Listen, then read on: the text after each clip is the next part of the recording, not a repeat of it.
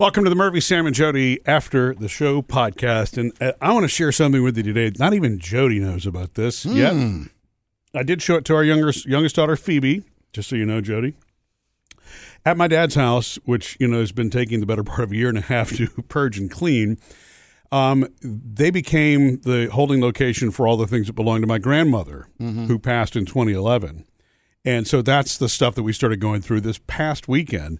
And there's some of the things that I found. I know we talked about this earlier on the show this week, really jumped out. But this one, I don't know how things like this managed to get saved.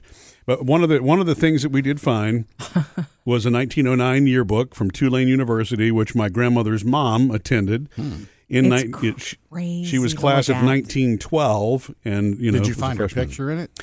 Yeah, it's, it's so. it's who I think. They don't. It's not very clear on how they've outlined ah. who's in what row, and the teachers. It look, would drive you nuts. the Sam. teachers. The teachers look very different because they're wearing stovepipe hats, and I mean old, old, Whoa. old school. The stuff. women's basketball team, Phoebe brought this to my attention. They're wearing dresses. Yeah. They had to wear skirts as part of their uniform. Yeah. It's unbelievable. So after I put the yearbook down, I came across something that I have no idea how this thing has actually survived the test of time. But it's a book that is called, and it's tough to read the front of it. It says "Practical." Well, Uh oh. Practical Prac- something. practical housekeeping. Oh, So- one of those. It's yeah, it's, it's basically a, a home economics book, a guide From when? from 1881. Oh my god! This book was printed 141 years ago. And you say um, you don't know how this stuff ends up being held on to? You come from a long line of people who hold on to things. Well, I'm just saying something like for something You like do. this to survive. Yeah. yeah. So it was a, but I mean, realize there are maybe one or two things that go back this far. It's not like there's a litany of things from this time period. This book belonged to my great grandmother's mother, hmm. and which is just so. I mean, that's way, way, way, you know, way back, mm-hmm. and. I guess once you got married, this was something that you were gifted. So there are a couple of things I want to share with you. The first half of the book are actually different recipes oh, which are kind of cool. I mean, you, there's pies, there's everything. I mean, it's it, it's it, it's for every every course. No, But- uh, no instant pot recipes in there. huh? Air fryer. I don't think there was anything instant about that time. Right, right. So the uh, as you get halfway through the book, then they do what they call a year's bill of fare, meaning they do 365 days worth of breakfast, lunch, and dinner. wow. But in here, they don't talk about they they refer they refer to it as breakfast, sup. I'm sorry, breakfast, dinner, and supper. Yes. So dinner, well, I guess, was lunch, and Yeah. supper is what happened afterwards. But some of these things, I mean, this would have been a fun time to be a kid. One of the breakfast suggestions is fried chicken. Breakfast. Yeah, whole baked, baked uh, whole boiled potatoes, onions, and radishes. Uh, Um, dinner, vegetable soup, boiled corned beef, potato, mm. corn, wilted lettuce, chess pie, Yeah, we go. Mm. and cake. And then for supper, plain bread, cold corned beef, stewed fruit.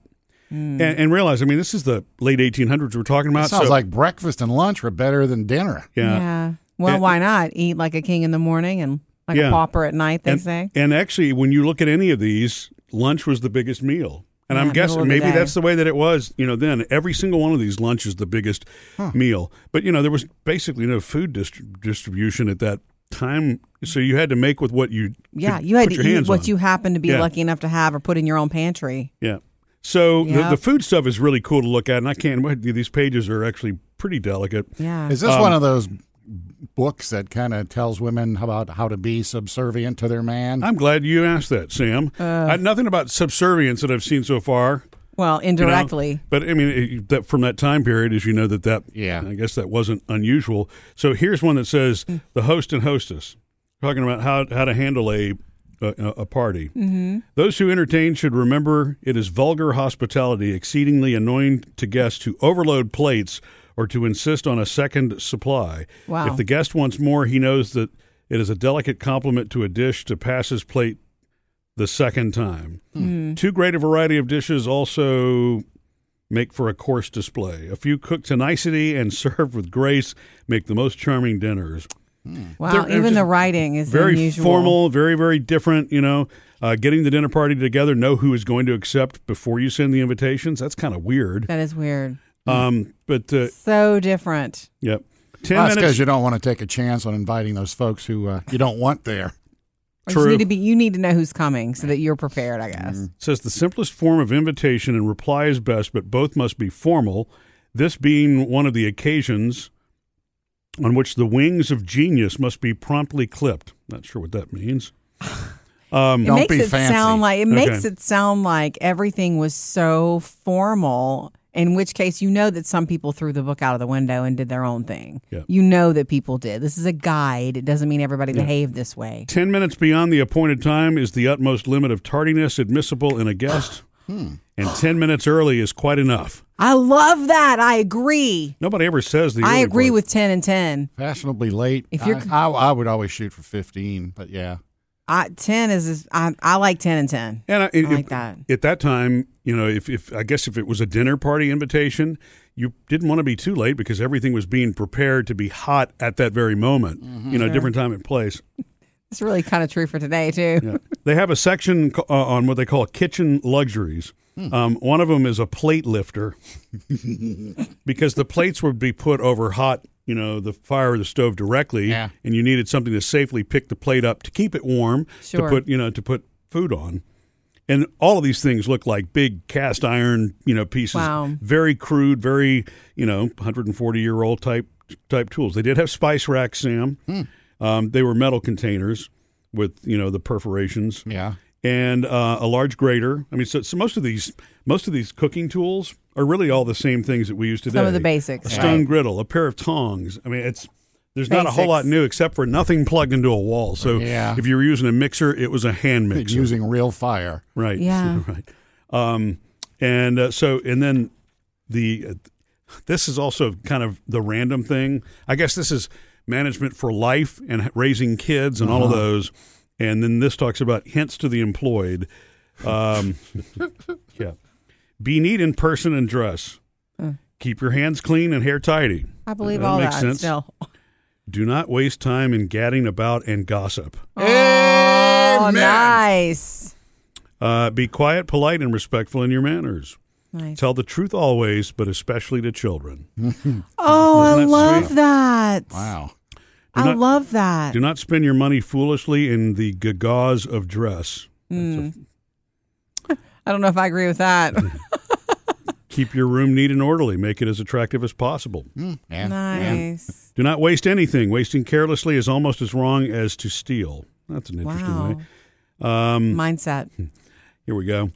Never tell tales out of the family or repeat one what you have seen to another. I guess meaning the family secrets. Right. Don't gossip Yeah. outside the family.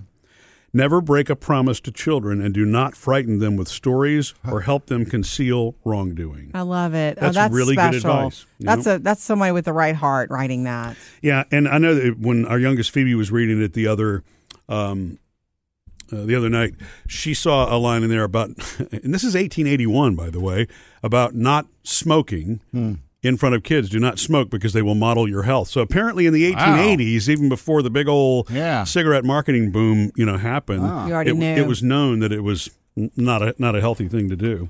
All children And- pretend to be the adults that they that they see. Yeah. And here's one more. It's true. Let's do one more because I mean, because there's so much that is so out of So date and- and, very funny. This one's called the laundry. Uh huh. When inviting friends to visit of a week or more, try to fix the time for the visit to begin the day after the ironing is done. Yes. but the, here's here's what you were talking about earlier, Sam. About this is a very you know different time and place. The girl feels a weight off her mind, has to cook the meals better, and is a, and is much more willing attendant for the guests. Hmm. Yeah. You and know, it's- yeah, don't don't le- don't make her do all the ironing while she's also trying to do all the other. Entertain. Yeah. Man, Do not have beefsteak for dinner on washing and ironing days. Arrange to have something roasted in the oven or a cold meat. I guess that's for Or red beans and rice. Yeah. Do not have fried or broiled fish. The smell sticks and the clothes will not Oh, be sweet. yeah. Besides, the broiler and frying pan take longer to clean. Hey, True. that's like frying anything nowadays. it's true. Gets Your in house, clothes. it's it's in your house. It's Yeah. there. Yeah. As for vegetables, do not have spinach, peas, string beans, or applesauce. All these good things take time to prepare and can be avoided as well as not. Have baked white and sweet potatoes, macaroni, boiled rice, parsnips, sweet corn, stewed tomatoes, canned vegetables in the winter. It's funny. It's almost like a more starchy diet. Maybe it's because it takes longer Mm-hmm. Easier to to cook the prepare. vegetables. Yeah. Totally. Yeah. Um, when removed from the person, clothing, if damp, should be dried to prevent mildew, Mm-hmm. and articles which are to be starched should be mended before placing in the clothes basket. It It's just, just- re- reminds you that there is so much to know about running a household, and if these people, if these, you know, it, it, somebody put it down in a book for someone who didn't know. Yeah. It's not- back then, Um, the etiquette of it was all more, much more important. It is Yeah. Following the guidelines. right. So you know what? I bet you if if if we were to go through this book, with the exception of some of the foods that are probably no longer appetizing, Mm-hmm. and the things that are you know just totally not gender Outdated. appropriate today, because I mean the the woman's place is every, anywhere she wants to be. It's not Yeah. the home, but that was a different time period where it, for most. I guess in most cases the men were the ones who had the job, Mm-hmm. and the, you know the the mom, the woman, took care of everything at home. But you remove that part from it, and if you remove the or I, I guess if you take into context the fact that you couldn't go right down the street to the cleaners if you couldn't get the stain out yourself. No. You couldn't go to the store to buy woolite if that's what you want, you know, whatever. Um, You had to s- snip everything off the beans if you're going to make beans. Yeah. It's a longer process. Well, just that- everything was a So- Drying the damp clothes. It wasn't like you threw them in the dryer. Uh-uh. They had to hang by the fire or hang outside. but if you remove all of those things with the you know in, in with modern conveniences, the basics are really the same. The You're right. It's the etiquette is- etiquette. It's, it's the etiquette. It's how to treat your guests and how to treat your coworkers how to and employees. Yeah, isn't Look that kind of neat. cool? Don't that- gossip. Don't be late. Don't be too early. Anything in there about taking out a smartphone during a date? no, there's nothing about that. That might be in the back chapters. I will save this one for later, though. This chapter is called "The Arts of the Toilet." Now, hey! they don't mean bathroom; they actually mean ba- uh, hygiene, bathing. oh, oh, bummer. Sorry, Sam. Missed any part of the show? Get it all on the Murphy, Sam, and Jody podcast.